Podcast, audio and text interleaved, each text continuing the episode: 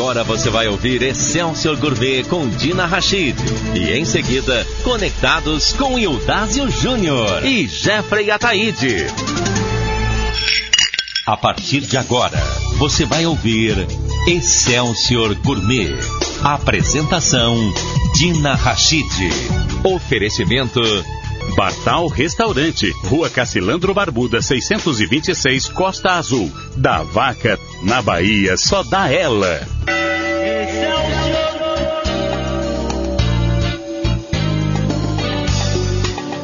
Meio-dia e dois minutinhos.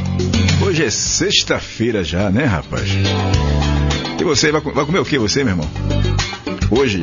Tô com fome, meu irmão. Comida baiana? Rapaz. É, é uma boa pedida, viu? Mas a nossa Dina Rachid, que está trazendo mais uma edição do nosso Excelso Gourmet, vem aí com uma novidade para você. Alô, Dina Rachid, meio-dia e três minutinhos agora, Dina Rachid. Cadê a jeita de Dina Rachid, rapaz?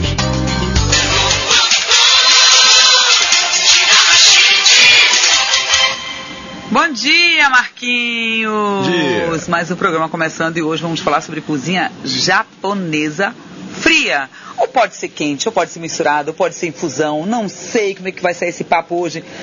Júlio César, Sushi Man, querido. Como vai, Júlio? Bom dia. Bom dia, Dina. Bom dia a todos os ouvintes da Rádio Excelsior. É um prazer enorme estar aqui novamente. Que bom ter você aqui. Júlio, vamos embora conversar para falar sobre comida japonesa. Como é que você vê a diferença da comida japonesa que você deve ter apresentado? Bom, eu acho que antes disso, como é que você começou a entrar no universo da comida japonesa, antes da gente poder falar sobre essa mudança, essas fusões que estão acontecendo?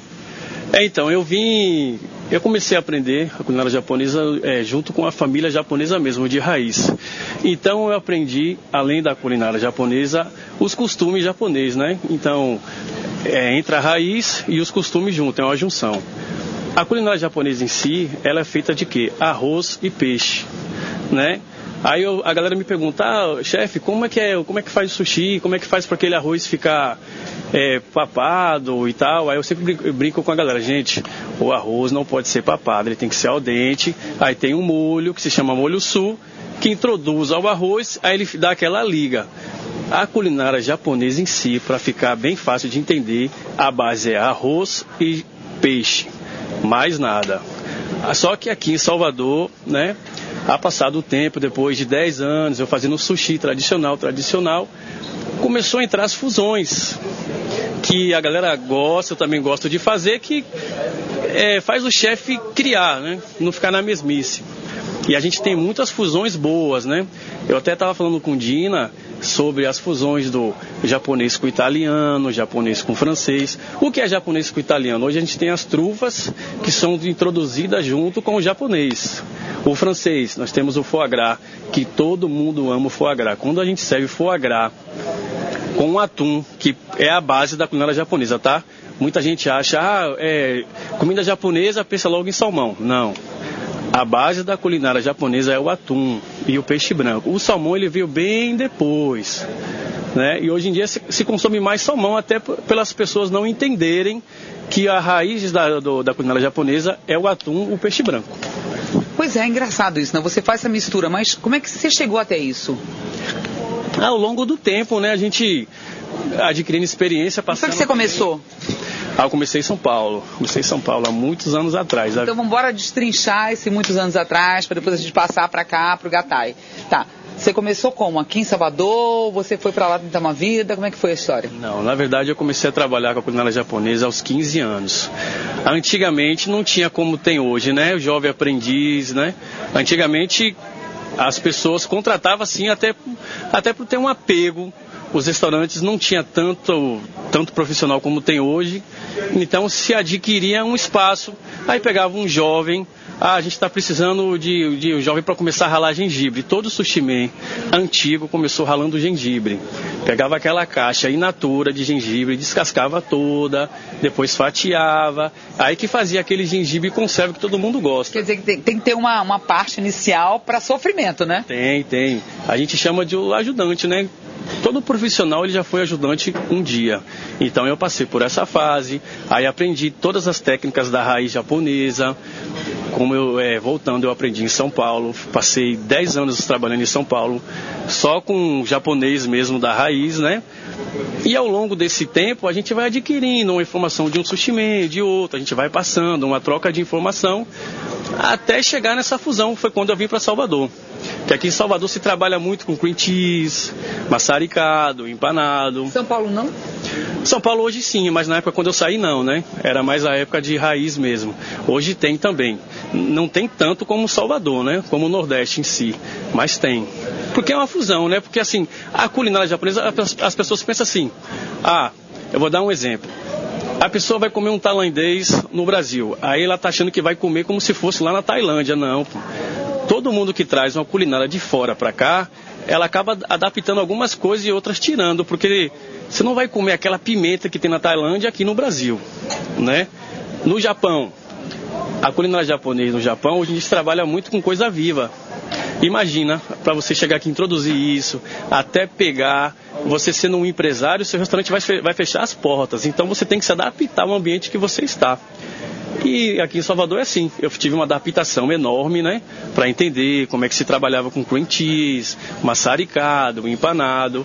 E aos pouquinhos eu fui pegando e também já fui criando, já gostei da, da brincadeira. E hoje as fusões estão tá no meio do, do, da, da, culinária em si, japonesa. Agora, Júlio, é, é, muito difícil, né? A culinária japonesa é muito difícil da brasileira. Inclusive tem vídeos mostrando japoneses comendo do Brasil. O cream cheese ele entrou muito forte. Por que, que o cream cheese entrou? É, o brasileiro gosta de queijo, seria mais ou menos isso? É, você falou tudo. O brasileiro gosta de queijo. A culinária japonesa em si, o tradicional, você tem que botar o shoyu, né? Então, é, antigamente não tinha assim, muito tempero, né? Era coisa mais clássica, só o peixe mesmo, o shoyu, a raiz forte que é o wasabi, né?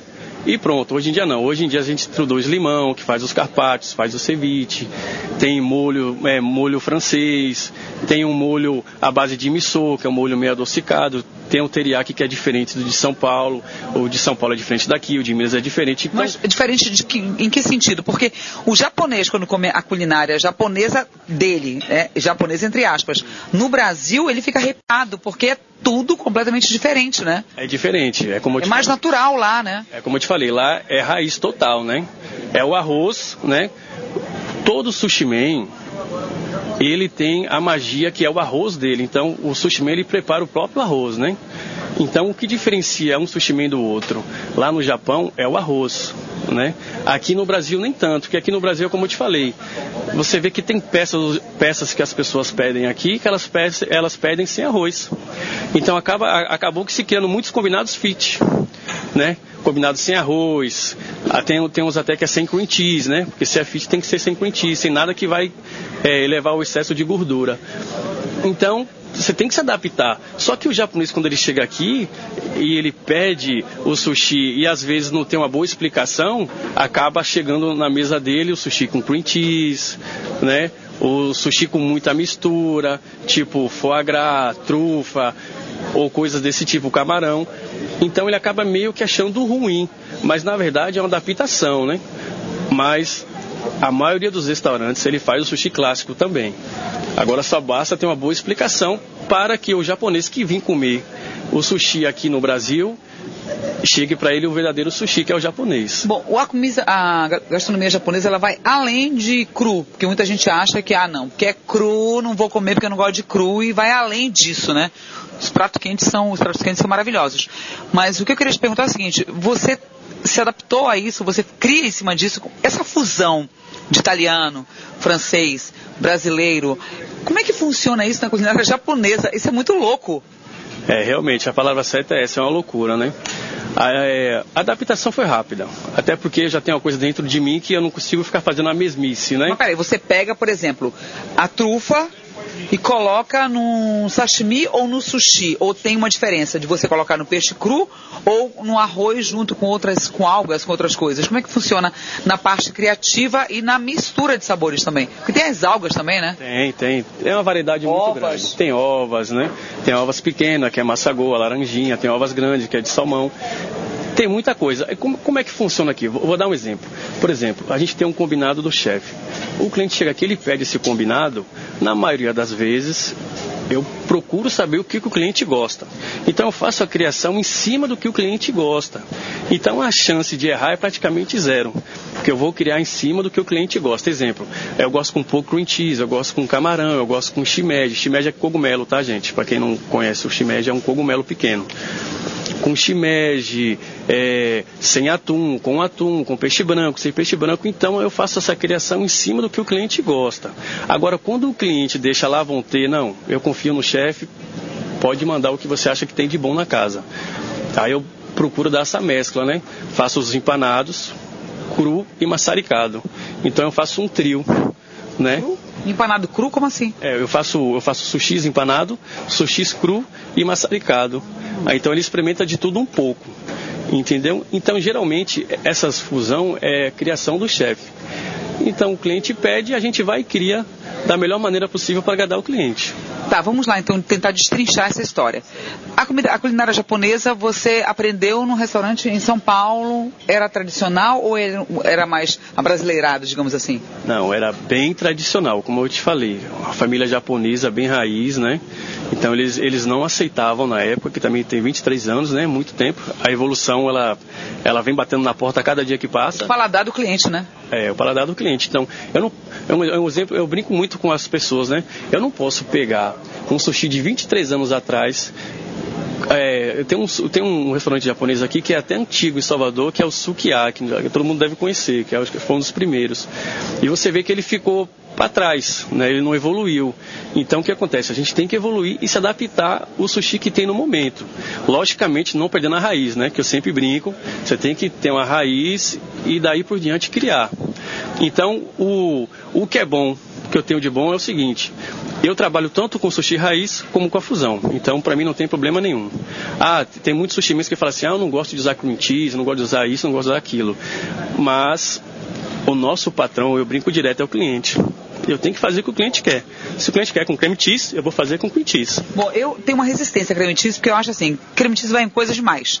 E o Júlio, para mim, o Júlio, já falei várias vezes no programa, vocês sabem disso, é, independente de estar longe, de estar perto, de experimentar outras gastronomias de culinária japonesa no mundo que eu rodo, eu, não tem jeito. A gente vai para qualquer lugar do mundo, sempre para no japonês e acaba experimentando alguma coisa.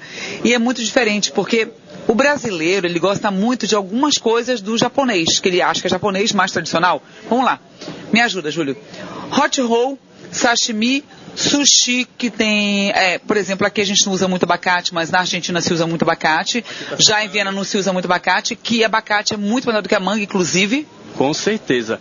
Na verdade, o avocado, né, que a gente trabalha com avocado, que ele é um abacate menorzinho. O avocado não é esse abacate que você compra na sinaleira, gente, é diferente. É diferente, para dar uma explicação melhor, né?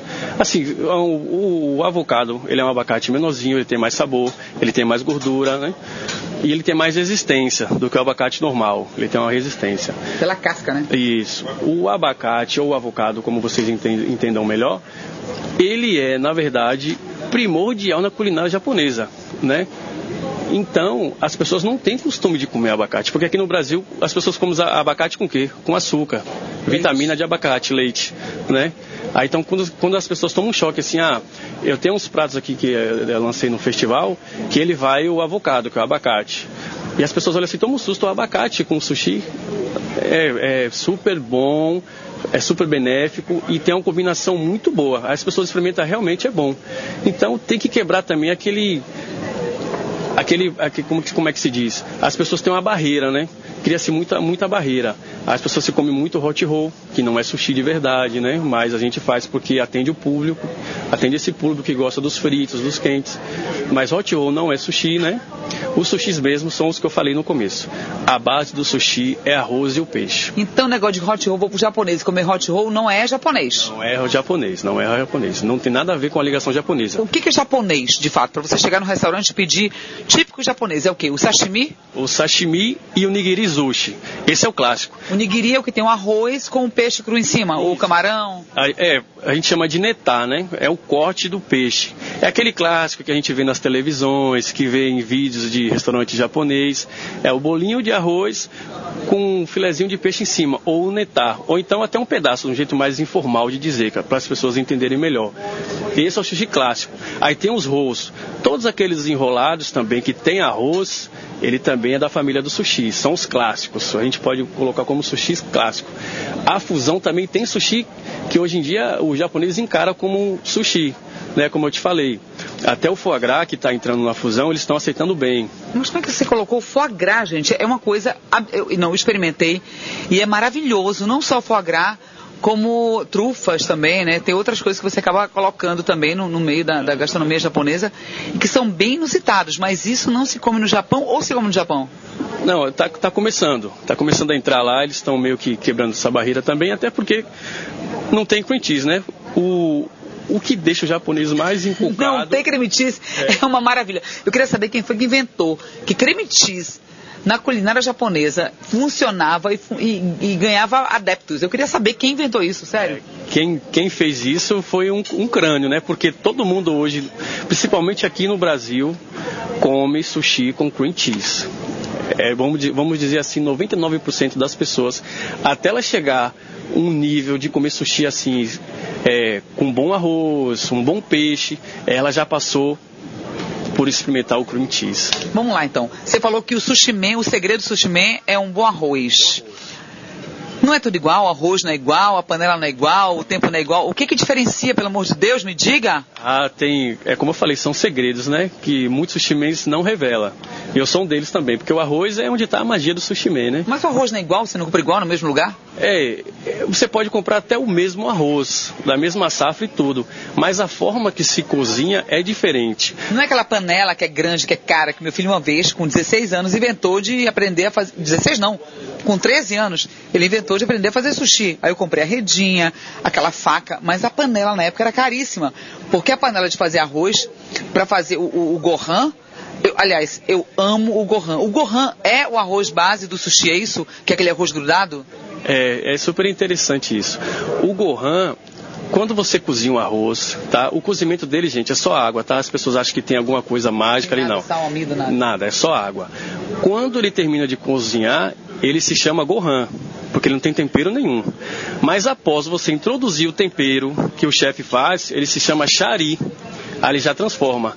Quando você come o gohan natural, ele vem da cozinha, né? Que é servido com um prato quente, que ele fica ali horas e horas, ele, ele de, não depende do grão dele estar tá ao dente ou não. Só uma pausa. O gohan, sabe aquele arroz grudado que você perde o tempo, que faz escorrido, que gruda? Porque o arroz que você faz ser escorrido não gruda tanto. Aquele arroz escorrido, claro que os grãos são diferentes, que é um outro tipo de arroz, mas esse seria o gohan, aquele arroz unidos venceremos total, só com sal, água e sal Seria esse o Gohan que eu, eu amo o Gohan porque o Gohan ele combina perfeitamente com filé, com salmão, com qualquer molho que você coloque, ele puro, ele é maravilhoso. Eu amo o Gohan puro. Isso, e o Gohan, você não precisa deixar ele ao dente. Precisa, se você deixar ele ao dente, ele não vai ter essa liga. Pode, né? É. Você pode deixar ele passar do, do ponto, digamos assim. Agora já o Gohan do sushi, ele tem que ficar ao dente. Porque depois que você introduzir o molho, ele vai dar aquela liga. Entendeu? Então essa diferença. Da cozinha ao gohan, quando você cozinha o gohan, você pode deixar ele passar do ponto que ele vai dar aquela liga. Que às vezes a, a, tem sushi mesmo que não consegue acertar o ponto, aí o cliente acaba comendo ele com uma liga muito grande e acha que está papado. Aí está totalmente errado. Ele tem que ficar ao dente, depois você joga o molho, depois que você esfriou o arroz, você vai servir o sushi, ele tem que estar tá soltando também o arroz. Entendeu? Ah, entendi. Aí a partir desse, desse segredinho de cada chefe, porque você falou, faz o gohan e depois qual é o nome do, dele? Chari. Depois que você joga o molho, que é o molho sul, né, que é a mistura de vinagre, açúcar e saquê, ele, o nome desse molho é sul. Aí você joga o molho sul no, no arroz que é chari, que vai virar, no, no arroz que é gohan, que vai virar chari. Peraí, peraí. Criança, minhas netas amam sushi. Uhum. Então elas estão bebendo uma coisa tipo com teu alcoólico japonês, seria isso mesmo? É, mas na verdade depois. É pouco. É, depois que você cozinha sai o teor alcoólico.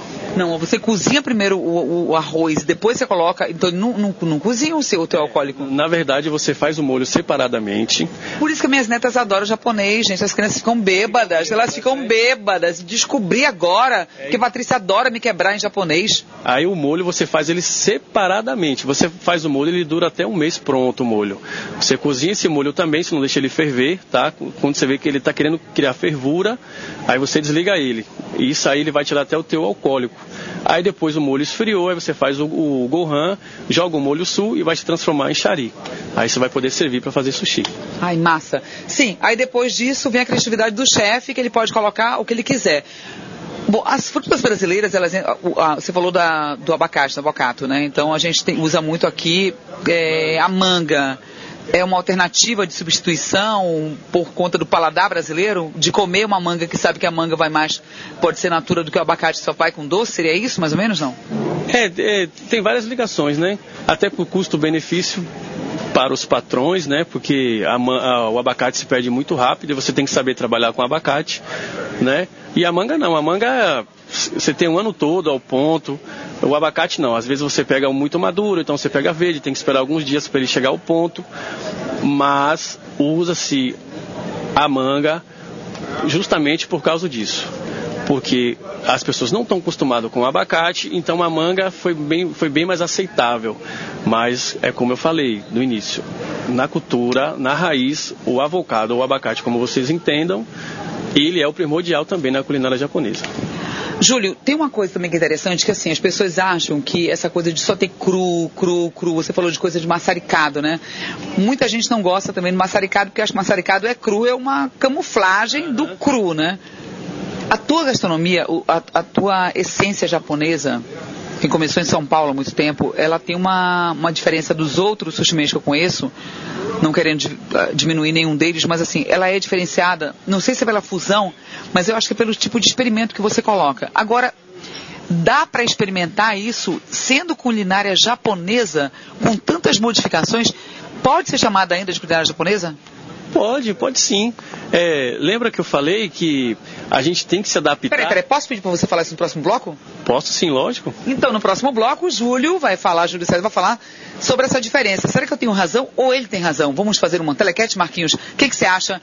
E você que está ouvindo a gente, o que, que você acha? No próximo bloco a gente vai destrinchar essa história. Eu e o Júlio, que é o querido Sushiman aqui do Gatai. Até já. Você está ouvindo Excelsior Gourmet. Apresentação Dina Rachid.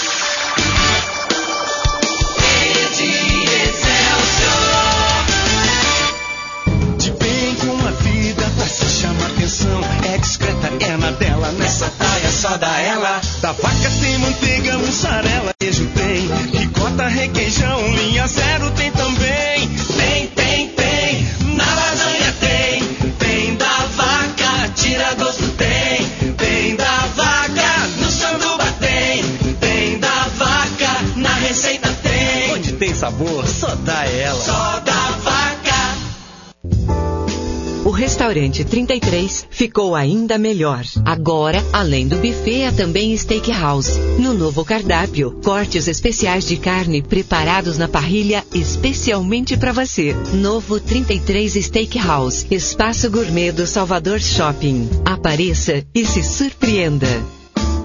O Bartal Restaurante há 26 anos se reinventa para oferecer a melhor comida nordestina da cidade com buffet livre, aquilo e à la carte, todos os dias, somente para almoço. Às segundas tem o Black Monday com buffet livre por apenas 15,99. Isso mesmo, você come à vontade por apenas 15,99 às segundas-feiras. Na sala VIP Joel Matos, você ainda tem o conforto e a comodidade de experimentar variados e exclusivos cortes de carneiro. Bartal Restaurante, Rua Cacilandro Barbuda, 626, Costa Azul. Telefone 3342 8011.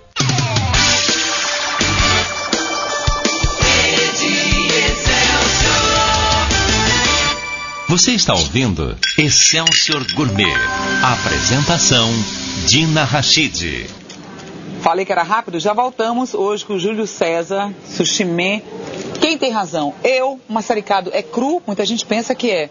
Maçaricado não é cru, é uma camuflagem, e a diferença é que você pode colocar nos pratos sendo japoneses, quando na verdade são fusões. Então, eles não, se são fusões, não são japoneses de raiz. Estou muito confusa, Júlio. É, na verdade mexe um pouco com a cabeça, né? Mas para deixar bem claro, gente, quando você maçarica o peixe, ele ainda fica um pouco cru por dentro. Não tem como maçaricar totalmente por dentro e por fora, né? Porque você está maçaricando o peixe por fora. Então por dentro ainda fica um pouquinho cru. Mas para quem não gosta de jeito nenhum de comida crua, tem os empanados. Né, os fritinhos, que é o hot roll, os Philadelphia Mac, que ele, ele é um sushi de verdade mesmo, mas a gente empana ele e frita. Mas para mim não é sushi quando você maçarica demais, né, que você tenta tirar a, o cru da culinária japonesa. Então perde-se um pouco. Mas é adaptação, que a gente tem que se adaptar, a gente tem que fazer o máximo para atender a expectativa do cliente, porque é o cliente que dá o retorno para todos os nós, né? para todas as pessoas que, que trabalham nessa área. Né? Então eu não posso ficar engessado, não, não faço isso, não faço aquilo. Eu tenho, eu tenho Mas minha você raiz... ouve o cliente, tipo assim, alguém que volta, vem de fora e fala assim, olha, eu acho que se você fizesse isso, aquilo, ou você faz as suas criações, porque o que eu como de você é muito pessoal, muito personal, né? Uhum. Então, tipo, eu tenho você como minha cliente, um exemplo. Eu já sei o que você gosta, então é mais fácil. Quando tem um cliente que eu nunca vi na minha vida, aí eu, eu peço pro garçom, quando eu não posso ir até a mesa, eu falo, ó, pergunte a ele o que ele gosta, né? Tipo, se ele tem muitos pedidos que saem aqui, eu não quero nada cru. Então eu vou criar em cima do que ele pediu, nada cru. Sabendo que ele, ele não está comendo a, a, culinária japonesa em si, né? ele está fazendo a própria mistura dele. Então eu vou trabalhar em cima daquilo. Tem cliente que gosta, ah, eu quero cru, maçaricado e empanado. Então já faço as três versões. O importante de tudo isso, independente de ser ou não ser, é o cliente sair satisfeito, né? Porque eu sempre brinco, o cliente é nosso patrão. E o grande problema das pessoas hoje em dia, eu falo direto, a gente tem um problema muito grave, porque quando a gente, desde quando a gente acorda, a gente é cliente. Já tem uma relação de consumo a partir do momento que você abre a torneira para molhar o rosto e escovar os dentes, né? A gente é cliente o tempo todo. Só que quando a gente está atrás do balcão, eu percebo muito isso, às vezes atende mal. Né? Então, é, são trocas de valores. Você quer ser bem atendido quando você é cliente, e quando você está atrás do balcão, você não quer fazer a satisfação do cliente. Então, sempre passo para as pessoas que trabalham comigo, ao cliente em primeiro lugar, o que o cliente pedir, vamos fazer, porque ele é nosso patrão. E eu trabalho em cima do cliente. E o benefício maior para mim é o cliente. Tá, então vamos lá. O que, que você criou de novo aqui no Gatai? Me conte. Você tem o menu do chefe, vai continuar esse menu do chefe para 2020? O que, que vai rolar aqui? É, então, é como eu te falei, né? É um rolo compressor. É, a cabeça não para de trabalhar, as coisas novas vêm vindo e a gente vai introduzindo no cardápio, então vai fazendo o festival, como foi lançado há pouco tempo. O festival, graças a Deus, foi bem aceitável. Qual é a tendência desse festival? As pessoas perguntam assim: ah, chefe, esse festival é para vender bastante? Não. A tendência desse festival é para que as pessoas que gostam da culinária japonesa raiz e com um pouco de fusão experimente algo novo, né? Porque ele tem, ele tem tudo, ele tem a fusão, tem a raiz e tem o, a mescla daqueles que, ah, eu prefiro o, meio termo, meio, meio raiz, meio fusão. Então tem tudo. Porque ele, a pessoa ela, ela tem dez, é, são cinco etapas esse festival e a pessoa pode escolher cinco pratos. Então ela tem dez opções para escolher, sendo que dessas dez opções ele escolhe cinco. Se a pessoa gostar mais de cru, tem lá. Se ela gostar mais de é, maçaricado ou então com a fusão das misturas dos dois, tem também. Então agrada todos os tipos de, de cliente. Essa foi a grande sacada que eu tive, né? Porque eu falei, pô, é, às vezes as, as pessoas a maioria dos clientes não entende o que está no cardápio japonês. Eles pedem. Tá, vamos fazer, já que você falou isso, vamos bora fazer uma, uma, um checklist aqui do que, que a gente pode pedir. Sashimi é o quê? Sashimi é o peixe cru, né? É o corte, é né? É o cru de salmão, de atum, de peixe branco. O polvo, camarão, sendo que o polvo e o camarão a gente dá um choque térmico nele, né? Eles não são crus. As pessoas não, porque também não dá, né? É, não desce, não desce. Então ele tem um choque térmico, tanto o camarão como o polvo. Certo que o camarão se chama ebi na culinária japonesa e o polvo se chama taco na culinária japonesa. Então tudo tem os nomes japonês. E aí vai, né? O cliente chega, ele olha o cardápio, ele não entende, aí chama o chefe, a gente dá uma explicação. E o que, o que você pode ser servido hoje, assim, de novo?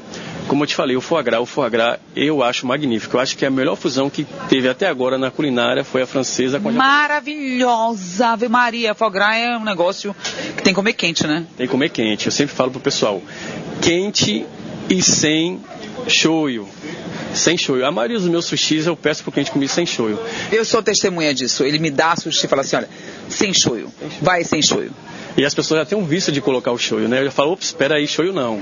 Sem shoyu. Até para sentir o paladar, né? Porque quando você faz a fusão, você tem que ter cuidado no que você está colocando.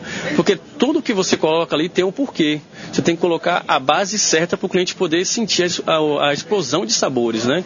Então, é isso que diferencia um sushi do outro. Ele tem que saber colocar cada item no seu, no seu ponto certo, senão acaba desandando o prato da fusão, no caso, né? Da culinária japonesa. Agora, assim, de cru, a gente tem carpaccio, a gente tem suzukuri. A gente... O que é suzukuri? Suzukuri, eles são fatias de peixe finas. Não, vai falando os nomes e dando né, a explicação, por favor. Vamos lá. O suzu... É muito complicado, né? Japonês é complicado já. O suzukuri ele é servido basicamente no gelo, certo? São fatias finas em cima do gelo para o peixe chegar a uma temperatura agradável. Com o peixe... peixe. Aí o cliente escolhe salmão, atum ou peixe branco. A gente deixa tudo à escolha do cliente. E ele vem com molho ponzo. O que é molho ponzo? O molho ponzo é shoyu, limão e um pouco de azeite. E umas gotinhas de pimenta, porque na Bahia tem que ter pimenta, né? E ele é maravilhoso também para servir cru. Tem os carpaccio, né, que as pessoas também já conhecem é, em outras culinárias. A gente introduziu também na culinária japonesa como ceviche, que hoje em dia as pessoas acham até que o ceviche é japonês, mas o ceviche ele é peruano. A gente também fez uma adaptação e sai muito, a galera gosta muito. Então tem uma variedade muito grande, gente. Vocês que não que tem aquela barreira, ah, vou comer peixe cru, é ruim, não sei o que, tirem isso da cabeça, porque Dina aqui a prova, muitos são a prova do que a, a comida crua em si, além de ela ser benéfica, ela tem sabor. Às vezes as pessoas acham que não tem sabor, né? Não, mas tem muito. Assim, e é, diversificar, é muito diversificada, né? Você pode experimentar várias coisas. Sai do peixe cru, gente. Olha, eu já comi tanta coisa como carpaccio, como o Júlio estava falando. A gente come carpaccio de carne, é o quê? Carne crua, de carne de boi. De cordeiro, cordeiro cru. É, já comi carpaccio de pato uma vez também e é cru. Então o carpaccio é cru.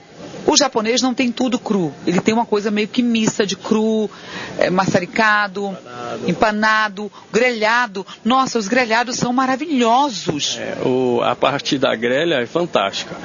Porque além de, de ser tem uma grelha específica para isso, né, que é uma grelha praticamente japonesa ela traz um benefício muito grande para quem consome esses grelhados, né? Porque é quase nada de gordura, né? Porque só dá uma pinceladinha bem leve na manteiga, só para não grudar mesmo no chabrólio, que se chama. E usa bem pouquinho shoyu, só para dar um pouquinho de tempero. E o sabor é magnífico, é magnífico. Com, se você não quer comer sushi, vá para a parte do grelhado. Se você não quer comer o grelhado, tem a cozinha também, que a cozinha do gatá em si, é, ela sim tem a fusão. A fusão está ali na cozinha, ela serve de tudo a cozinha do Gatai. Justamente para quê? Para atender o público, né? A gente não pode achar só porque é uma culinária japonesa, a gente vai trabalhar acima só na culinária japonesa. Porque o público pede isso, né? Ele quer comer coisa diferente, ele não quer comer só o, aquele prato quente clássico japonês, ele quer comer outras fusões. E o Gatai tem isso. É por isso que o slogan é Gatai, o japonês diferente. Não, mas eu adoro o Gatai. Você sabe que eu adoro o Gatai, já falei várias vezes. Mas vamos embora voltar para a culinária de raiz japonesa. Os nomes. Então, a gente muito, conhece muito o sushi, né? Que vem com arrozinho e tal, com, com algas ou não, com salmão, atum, ah, frutas. E os, o sashimi, que são os peixes crus. Cruz. que mais tem? Você falou de outros. Aquele que vem com, com, com arrozinho embaixo e o peixe em cima é o quê? É, eu vou dar uma explicação bem básica para também não confundir muito a cabeça de vocês. Vamos lá. Os peixes crus são os sashimis, né? São os cortes, né? Aí vem a parte dos nigiri. O nigiri é o que? É o bolinho de arroz que eu falei com netá de peixe em cima. Ou então um pedaço de peixe ou então um filé, como vocês é, achar melhor. Aí tem os makimonos. Os makimonos são aqueles enrolados que tenha enrolado com arroz por fora, que é uramaki, todo enrolado que você vê com arroz por fora é uramaki, tá? Aí se tiver salmão é uramaki de salmão, se tiver atum, uramaki de atum, tá? Aí tem os rossomaki, rossomaki é o enrolado fino com a alga por fora. Se for um enrolado fino com a alga por fora de salmão, se chama shakemaki. Se for de atum, tekamaki tá? E tem os futomaki, que é enrolado com alga por fora, que ele é um pouco maior. Aí tem o nome de futomaki. Aí também dependendo do recheio também, por exemplo, um futomaki de atum, futomaki de salmão. certo? Só que aqui, né, a gente coloca aquele pouquinho creme cheese que a galera gosta, né? Que a galera é, ama o cream cheese. Então a gente tem que fazer essa adaptação. Mas o clássico mesmo é sem cream cheese e tem esses nomes. Os makimonos são os enrolados. Se for com arroz por fora e gergelim, uramaki. Se for com a alga por fora, for pequeno, é rossomaki. E se for grande, é um futomaki. Esses são os clássicos da culinária japonesa que você vai encontrar. Não, pode, não tem erro, só pedir aí que já vai. Já vai. Agora a fusão tem várias, né? A gente, hoje em dia a gente tem o uramaki com salmão envolto. Então ele é um uramaki enrolado e ainda tem o salmão coberto ainda. Entendeu? Aí tem também que uma fusão também que a galera gosta muito, que é o sashimi de salmão com cream cheese enrolado com camarão ou brócolis ou shimeji, como a pessoa gosta, maçaricado com um mix de molho. Esse mix de molho é um suco de tomate com um pouco de azeite e pimenta, molho de ervas, a ervas que a gente escolhe aqui para bater, que tem na casa, e o teriyaki, que cada chefe faz o seu teriyaki, né? Aqui no Gata a gente faz um teriyaki um pouquinho mais salgado, para não ficar muito doce também, né? Até porque... O teriyaki é um molho doce que acompanha o que exatamente? Ah, ele é para usar em todo tipo de peixe, o teriyaki. Mas para sashimi não funciona, nem para sushi. É, mas as pessoas aqui, tem gente que come teriyaki até no ceviche, para você ter ideia. Então, Depende do paladar das pessoas. Você falou do negócio do shoyu, né? Os teus pratos, você gosta de... Hoje, por exemplo, a gente comenda aqui, ele falou várias vezes, não, shoyu não, não pode shoyu, sem shoyu, sem shoyu. O shoyu rouba tudo que você faz, né? É, porque assim, na verdade, o shoyu já era para sair já da mão do chefe já, pincelado. É, Usa-se muito hoje no Japão, ou até algumas casas de São Paulo está, usando, está se usando muito, né? Que quando se faz o sushi, já tem um pincel, o, o, o chefe ou o sushi man que trabalha junto com o chefe, ele já trabalha já com, com o chawan. O chawan é um recipiente com shoyu e um pincel que ele faz o sushi e pincela em cima. Mas peraí, tem gente que, por exemplo, eu gosto de chegar no japonês e coloco um pouco de shoyu na, na como é que chama aquela no inozuki, é, pego o hashi e fico lá no Nozuki, eu, Nozuki e o Shoei, a gente só esperando chegarem as comidinhas. Eu gosto de cru. A grande maioria que eu gosto é cru. Uma hora ou outra vou no hot roll, mas eu gosto, bom, os maçaricares eu adoro, mas é, eu gosto muito dos, dos teppanyaki, teppanyaki, né? Teppanyaki. Teppanyaki são maravilhosos. O, o, o que você falou que é bem interessante, gente, a galera tem um grande problema quando ela vai comer sushi independente do sushi, tá? Vamos colocar o nigiri sushi, que é aquele que eu falei, o bolinho de arroz com um netado de peixe em cima, ou filé, ou, ou, ou peixe, salmão, qualquer um. Camarão pode? Camarão. As pessoas pegam, enchem o nozuki de shoyu. Acho que até você faz isso, não sei. Não, não enche, mas coloca um pouquinho de shoyu e muito wasabi, porque eu gosto bastante wasabi. Ah, que... Até porque, desculpa aí, chefe, antes que você comece a corrigir, vendo o povo de longe no restaurante, se você coloca muito shoyu, o arroz se abre todo e fica uma porcaria para comer. Isso. Então, eu tô dando só uma explicação básica até para vocês mudarem, né? Para vocês sentirem outro gosto, né? Lembra que eu falei que o segredo está no arroz? Se você pegar e botar shoyu e introduzir o arroz no shoyu, você vai tirar todo o segredo do chefe. O certo é você virar o nigiri, encostar só a ponta do peixe no shoyu e levar até a boca. Aí você vai sentir a diferença do arroz de um restaurante para o outro. Ah, claro, né? Porque ele falou no primeiro bloco que a diferença do sushi man não é o sushi que ele prepara, sim o arroz de como ele prepara. Então, se você coloca aquele arroz no show, você perde todo o segredo do chefe. Tá, me diga aí, sushi man, qual é o teu segredo, Júlio? Ah, o meu segredo é muito amor no que faz. Conversa fiada, deve ter alguma coisa, porque para ficar aquela liga além, claro, de, do arroz já ter a liga própria, né? Você tem alguma coisa que você coloca também numa quantidade que dê com que ele fique mais fácil de fazer a. O, o, embolar, né? Embolar não, como é que faz? É, é você, na verdade, eu, eu, eu... É, como é que chama? Bolar não? Como é que chama? De você montar? É, vamos falando de um jeito mais informal. A gente pega assim ele e, e envolve, né? Amassa, vamos dizer assim, amassar para ficar mais fácil para o pessoal entender. E eu pego muito cliente aqui. Faz um bolinho. É, um bolinho. Tem muito cliente que chega aqui e fala assim: eu não quero nada com arroz. Aí eu vou, chego até a mesa para tentar quebrar essa mística, né? Por que você não quer com arroz? Ah, porque eu comi um arroz assim em tal lugar, assim, assado é ruim, não sei o que. Falar, então peraí, você vai experimentar o arroz perfeito. Eu até brinco que o meu arroz é o arroz perfeito. O que é arroz perfeito? É arroz al dente, que você cozinhou ele al dente, depois jogou o molho, então vai dar uma perfeição. Então quando a pessoa experimenta esse arroz, ela tira totalmente aquilo que ela tinha na cabeça, de que ela comeu em tal lugar e o arroz foi ruim. Então, quando ela experimenta aqui, ela fala, é, realmente é diferente, então eu vou passar a comer mais sushi com arroz. Porque quando você come em algum lugar ou então se vocês que estão escutando já comeram um arroz assim um pouco meio passado, ou então um arroz que já está aquele aspecto de papa, então fica ruim de consumir o sushi.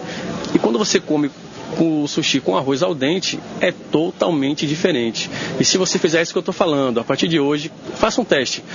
Pega o nigirizushi, aquele sushi clássico, bota um pouquinho de shoyu. Se quiser colocar o wasabi, pode colocar, né? Ou então você pode pedir para o sushi já introduzir o wasabi dentro do nigiri. Aí você molha só a ponta do peixe e experimenta. Vira, vira ele ao contrário não deixa o, o sushi mergulhado no, no shoyu que ele vai até desfazer, como o Dina falou. O arroz, quando ele entra em contato com qualquer tipo de líquido, ele dá, ele começa a se soltar. Né? E se você fizer como eu estou te explicando, você vai sentir uma diferença enorme no nigirizushi. Não, eu já derrubei um monte de arroz, desmanchei um monte de arroz, ficou tipo é horrível depois que você só faz comer a proteína e esquece tudo. Mas olha, no próximo bloco que já está acabando esse, já acabou na verdade, já foi o nosso tempo que a gente conversa demais. Eu quero saber outros segredinhos do sushi. Por que, que o sushi é diferente do chefe de cozinha? O que, que ele faz de diferente? Será que é diferente mesmo? Daqui a pouco a gente vai saber. Até já. Você está ouvindo Excelsior Gourmet. Apresentação Dina Rachid.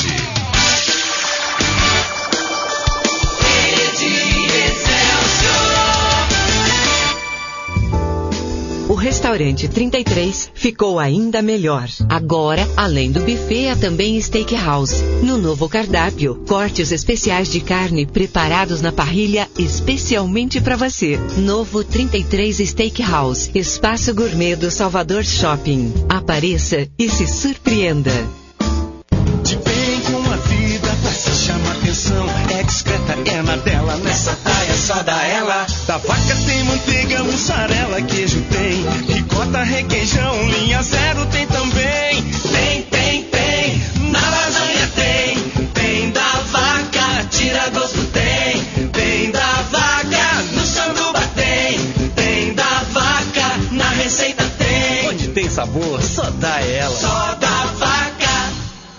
O Bartal Restaurante há 26 anos se reinventa para oferecer a melhor comida nordestina da cidade com buffet livre, aquilo e à la carte, todos os dias, somente para almoço. Às segundas tem o Black Monday com buffet livre por apenas 15,99. Isso mesmo, você come à vontade por apenas 15,99 às segundas-feiras. Na sala VIP Joel Matos, você ainda tem o conforto e a comodidade de experimentar variados e exclusivos cortes de carneiro. Bartal Restaurante, Rua Cacilandro Barbuda, 626, Costa Azul. Telefone 3342 8011.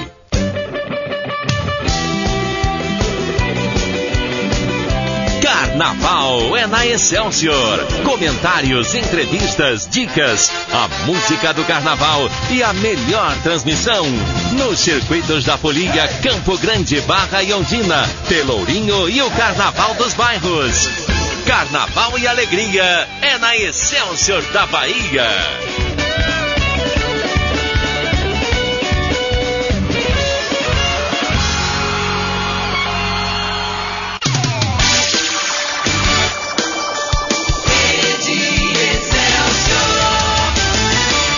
Você está ouvindo Excelsior Gourmet. Apresentação Dina Rachid.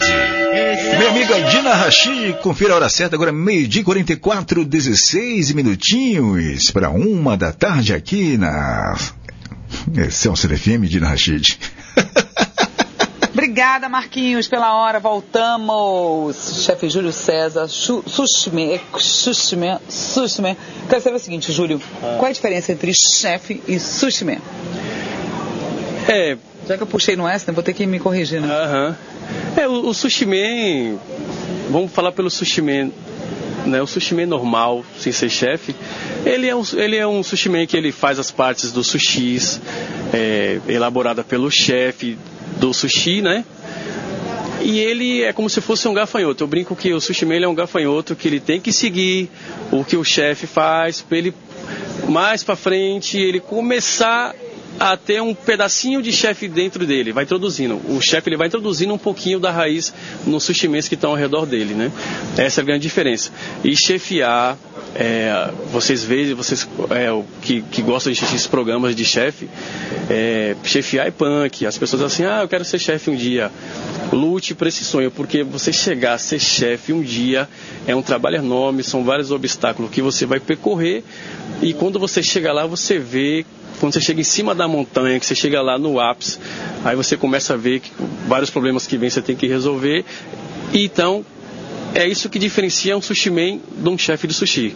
A responsabilidade dobra e você tem que ser muito psicólogo, que você tem que trabalhar a cabeça das pessoas que trabalham ao seu redor para que elas entendam o porquê você assina a carta da casa, por que você tem que fazer assim, por que você tem que fazer assado. Ah, chefe, por que esse sushi tem que ser assim? Você tem que dar uma explicação, tanto para o sushi man, porque amanhã ou depois ele vai virar um chefe e ele vai seguir os mesmos passos do chefe, entendeu? A diferença entre o chefe de cozinha e um sushi man chefe é enorme. É a temperatura da mão, porque. Peraí, só dar uma pausazinha aqui. Por que dizem que mulher não pode ser sushi woman? Ah, isso é lenda. Porque quem é que cozinha para o japonês? É, a geisha. A geisha, né? A geisha é escrava do japonês. É, então, você acha que... No... Oh, desculpa, japoneses, mas é, é o que a gente vê em filme que seria mais ou menos isso, né? Aquela mulher submissa, que anda atrás, que anda devagarzinho, que faz tudo, que é, né? A, a, enfim, é aquela mulher que, que a brasileira não queria ser, a maioria não queria ser nunca, né? Isso, e a geisha, ela faz comida o tempo todo, né? E não tem esse, ah, porque a mão dela é quente. Não existe isso, não existe. Isso é uma mística né, que, que se criaram. E se você for pegar no Japão, a mulher o tempo todo fazendo comida pro, pro marido, esposo. Né? Então isso é uma mística. Isso não, não, não se aplica, não. Até, até que aqui no Brasil, hoje tem, tem muita sushi woman né, fazendo sushi. Inclusive, aqui no Gatai, dois anos atrás, tinha uma que trabalhava aqui com a gente. E ela cansou voos maiores e está trabalhando nos outros restaurantes. Então, não tem esse negócio de mulher fazer, não pode fazer sushi. Não é negócio da mão quente que diziam, né? Que a mão quente, o arroz, por causa do sushi, não ficava pronto. Já que você falou que cada chefe tem um segredo, né? Que cada sushi tem um segredo, então eu já fiquei meio cismada. Não, não tem isso não, porque tem dia que minha mão tá pegando fogo aí. Não tem nada a ver isso não. Não existe não isso. Tem processo de TPM de mulher também não? É, o pessoal fala da cólica, tensão pré-menstrual. Não, não tem nada a ver isso não. Dizem que a energia que você está fazendo sushi passa pro, pro arroz. Não, quer dizer que a mulher tem energia ruim? Não, não existe isso. Isso é questão que. O grande problema que se tem para a mulher fazer sushi é o, é o, seguinte, porque nem todas as mulheres gostam de limpar peixe. Aí você tem que arrancar a cabeça do peixe, tirar as vísceras, né? Dependendo de alguns peixes, você tem que tirar a escama. E nem toda mulher tem estômago para isso, né? Que é meio nojento, né? Meio é, fedido e tal. É.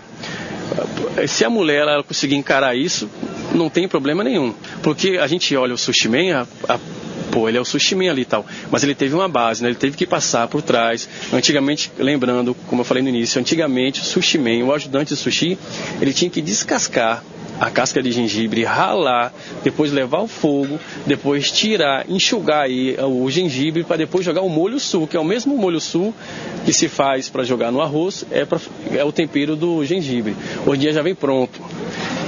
Né? Então é isso aí que, que tem uma barreira para a mulher. A mulher tem que chegar, fazer toda a preparação, limpar peixe, ralar o nabo, fazer camarão, fazer polvo. Chefe, o, o, nabo de fato ele tira as manchas do, do, do shoyu? Tira. Tira. E aqui na, no Nordeste está se usando o chuchu, que ele também tira também. Chuchu? É. é. Chuchu ralado também. Ele tem a mesma função do nabo. Na verdade, são muito parecidos, né? Menos aquela coisa de, de, que o chuchu tem, que é mais na casca, que é mais gosmento, né? É. A diferença é só na coloração, né? Que um é verdinho e o outro é branco. E o, e o nabo, ele tem um, um odor bem mais forte, né? Que se, se você se o, lugar, o local for muito fechado, o cheiro dele sai exalando. Mas a, o, a função é praticamente a mesma. Agora, lembrando, né, falando de tradição, que para a culinária japonesa tem que ser o nabo, que o japonês ele não aceita o chuchu. Mas o nabo entra em que processo? É, o grande erro das pessoas que comem sushi, que às vezes você faz um prato super bonito, cheio de montagem, você faz o leque, que o leque é o quê? É aquele pepino, né? A fatia de pepino. Aí você faz a base para botar o sashimi, que pode ser o nabo ou chuchu. Chega até a mesa, as pessoas comem só os peixes e os sushis, e o que você fez de base, que foi o chuchu, o leque, as pessoas não comem. E sendo que tudo que vai no prato é comestível. Eu gosto da cenoura, da cenoura não, eu gosto, da cenoura eu gosto também, mas eu gosto muito do, do, do pepino. Nossa, eu sou apaixonada pelo pepino. Mas o nabo não é uma coisa que eu como, porque é, tem uma coisa meio amarga, não sei. É, o gengibre eu como também. É, já o. Já... O wasabi eu devoro. É assim, o interessante da culinária japonesa, porque tudo que tem ali, ele tem um benefício para o seu corpo, né? E o nabo, além dele, dele, dele, você pode servir até ensalada, né? Você tem que, você tem que ponderar, tem que saber fazer a mistura ele também tem um benefício muito grande para o seu organismo. Então, quando chega o nabo chuchu, coloca um pouquinho também no shoyu, já que as pessoas gostam de usar tudo com shoyu, e experimenta também. Dependendo do restaurante, tem azeite também, você pode fazer um, botar um tempero com shoyu e azeite e comer com nabo chuchu. Nossa, aí já é uma misturada danada, né? Tipo uma salada. É, Quer dizer eu... que o nabo que vai para o prato que você vê bonito ali como decoração, ele não é só para decoração. É ele é comestível, ele faz bem para a saúde em que ponto? Na na digestão? Na digestão. Você foi no ponto certo, na digestão. Ele é um, vamos dizer assim, que ele, se for colocar de 1 a 10 para fazer digestão, o nabo eu acho que ele chega em primeiro lugar. Ele é super bom para digestão. E, e, fora outras coisas também que as pessoas podem pesquisar. Pesquisem sobre o nabo para fazer digestão. O nabo, o, qual a importância de comer nabo, que vocês vão ver assim um enorme lista. Ele cru. Cru, cru. O que você faz, ele cru. E tem uma diferença de, do chuchu, por exemplo, porque além da cor, mas o nabo ele não escurece, né? Ele fica na mesma cor, na mesma textura sempre, né? Ou, ou, ou, ou vocês fazem alguma, algum mistériozinho, alguma algum segredinho? Não, na verdade o nabo escurece também. É que a gente rala ele, deixa na água, né? E usa ele no mesmo dia. Se de um dia para outro ele já começa a ficar amarelo, ele ralado. Ele vai amarelando também. Mas o certo é usar todos os dias. Por isso que de um dia para o outro a gente descarta. E, e Júlio, tua vida como sushi man, ela é uma vida na faca, na enrolação, como é? É meio que uma coisa. Eu vivo na faca, mas eu vivo, enrolando. E aí, porque tá na faca não enrola. Como é que você, você... É. E a faca tem que ser afiada, né? Afiadíssima, né? E é, é atenção total, né? Eu brinco. o corte também tem que ser diferenciado, né? Porque se não for, você come sashimi diferente, você come um arroz diferente. É, é tudo diferente se não for o time certo. Com certeza. Muita precisão, né, Júlio? Muita precisão e com o tempo, né, de trabalho a gente acabou adquirindo, faço consultorias também e eu também vou ensinando o pessoal porque tem muita gente que aprendeu da forma errada, né, não teve um professor, digamos assim, e faz o corte do lado errado, ao contrário. Até nisso aí é, modifica o gosto. Quem te ensinou a fazer japonês, comida japonesa? Ah, como eu te falei, foi a, a comida, foi, uma, foi eu aprendi a, a comida japonesa de uma família tradicional japonesa. Em São Paulo, o que a gente tem de sushi man, baiano em São Paulo é um negócio absurdo. É que falta, né? Ainda bem que você voltou. É. O, o bom, o, o bom que, que a galera foi para lá, né? Os baianos foram para lá, aprenderam a raiz e vem para cá e dá um show, né? Porque tem a raiz e a fusão mão, né? E na verdade São Paulo em si mesmo ele tem uma mistura muito grande de, de povo, né? Acho que, vamos dizer que é os Estados Unidos, assim, vamos dizer como se fosse os Estados Unidos. Tem tudo, você encontra do lado. Desde o asiático até o, o nordestino, é, é, é mineiro. Então, se, tem, tem, as colônias lá e tem a mistura, né? Do, dos bairros que tem a mistura total. Eu brinco até que paulista mesmo, raiz lá, é até difícil você achar, porque como tem essa fusão de baiano com mineiro, com paulista, não sei o que, o paulista raiz mesmo, em São Paulo você não acha não. E os sushimens lá, baianos, como o Dina falou, tem bastante, não só baiano como é, sushi do Ceará, sushi de Fortaleza e, e, aí, e daí por diante. Tem muito. Vamos lá, Júlio. Introdução para quem quer sentar num restaurante japonês e não fazer feio. Primeiro, o hashi já é um grande obstáculo. Né? E tem uma coisa também que é diferente de um japonês para outro, eu conheço vários, eu gosto de comida japonesa, que é o wasabi. O wasabi que no, na, na Áustria, é, quem está ouvindo o programa agora é gravado. Eu devo estar na Áustria nesse momento, eu não sei onde estarei, mas provavelmente na Áustria. Tem uma raiz que é muito parecida com o, o gengibre, que se chama grain. que é a base do wasabi. Isso. Ela é muito parecida com, com o gengibre, mas ela é a base, porque ela é mais forte, do wasabi. Isso. E eu conheci Gren alguns anos na, em Viena, e é impressionante aquele sabor riquíssimo. Mas peraí, ele não é verde. Como é que chega a cor verde? É que aqui no Brasil, ele, as pessoas fazem um pó, né? Aí a gente mistura ele só com água e vira o wasabi. Mas o wasabi em si, como você falou, ele é uma raiz. Ele vem até com um ralador na mesa, assim, que você esfrega ele, assim, de uma forma informal de se dizer. E ele dá como se fosse um, uma ligazinha que é o wasabi de verdade. O que a gente come aqui no Brasil é um pó, é uma mistura. Ele tem várias misturas, mas tem bem pouquíssimo, pouquíssimo wasabi, mas tem. Aí a pessoa pensa que aquele ali é o wasabi raiz, não é. Lembrando que até o wasabi aqui é uma fusão, não é aquela raiz do, do, do japonês, não. Que chama gren, é. que é essa raiz que vende muito na Áustria, que eles usam muito com mostarda, que é um sabor que explode na boca. Eu vou trazer para você. Ele tem em pó, que eu não, é, é mais pó não, é mais, não é pó, é mais em conserva, mais moidinho, como se fosse uhum. triturado, que eu não gosto tanto. Eu gosto mais dele ralado, porque o ralado é que eles fazem na hora. Eles conseguem vender isso embalado, certinho, comercializado, na, é ralado, que é maravilhoso. Qualquer coisa que você coloque, dá aquela, aquele frescor inicial, sabe, aquela refrescância, e a comida fica boa, não, não, tem, não precisa de sal, não precisa de nada. Nada, é surreal. Esse é o verdadeiro. Já experimentou esse? Já, esse é o verdadeiro wasabi. Ele vem como se fosse um, como se fosse uma uma colher de pau, assim, com a lixa. Aí você vai dar uma lixadinha nele assim, aí dá. É igual o gengibre, né? É, igual gengibre. E é super fantástico. Então é isso. A culinária japonesa em si, a gente está sempre descobrindo coisas novas. Cabe aos chefes de cada, cada restaurante não ficar parado esperando o tempo passar, né? Ditando as regras, que eu, além de eu ver novas tendências, eu gosto de ditar também, né? Porque eu não fico esperando, eu sou inquieto, impaciente, a Dina sabe muito bem porque eu acho que eu, eu, tenho que dar eu tenho que dar o melhor para o meu cliente né? eu, eu sempre trabalho todos os dias pensando no cliente sempre passo para as pessoas que trabalham comigo. Gente independente do, do, do problema que você tem deixa em casa aqui a gente tem que focar no cliente porque o cliente é que vai te dar o retorno futuro né? é o bem-estar a gente tem que dar ao cliente a todo momento. E eu sempre trabalho isso nas cabeças das pessoas. Nossos clientes são nossos, nossos patrões. É como meu slogan Agora vem cá, como é que você cria esses pratos maravilhosos e essas fusões que você faz, para a gente encerrar aí.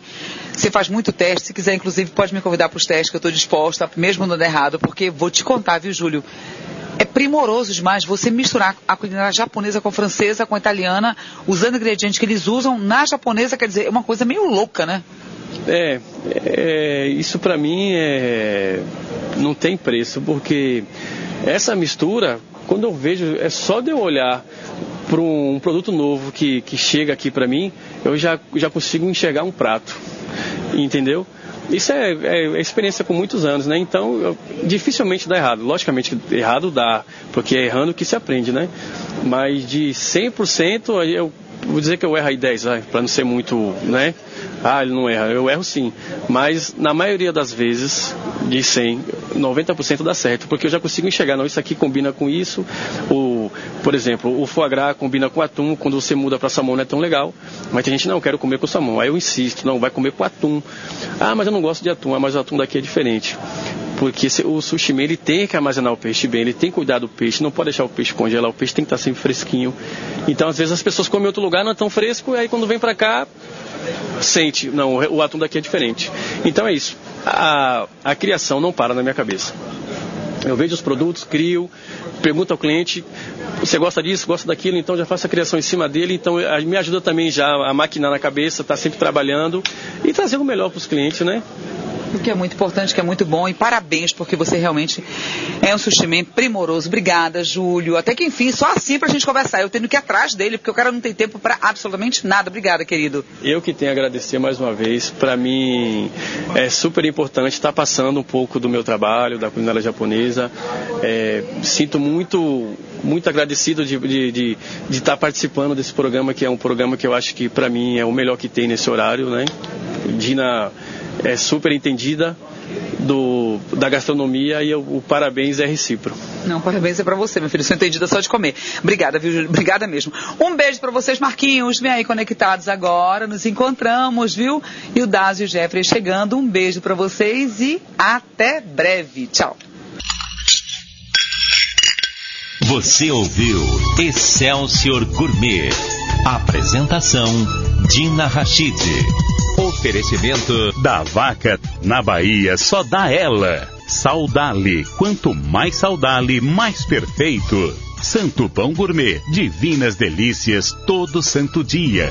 O restaurante 33 agora também é Steakhouse. Espaço Gourmet do Salvador Shopping.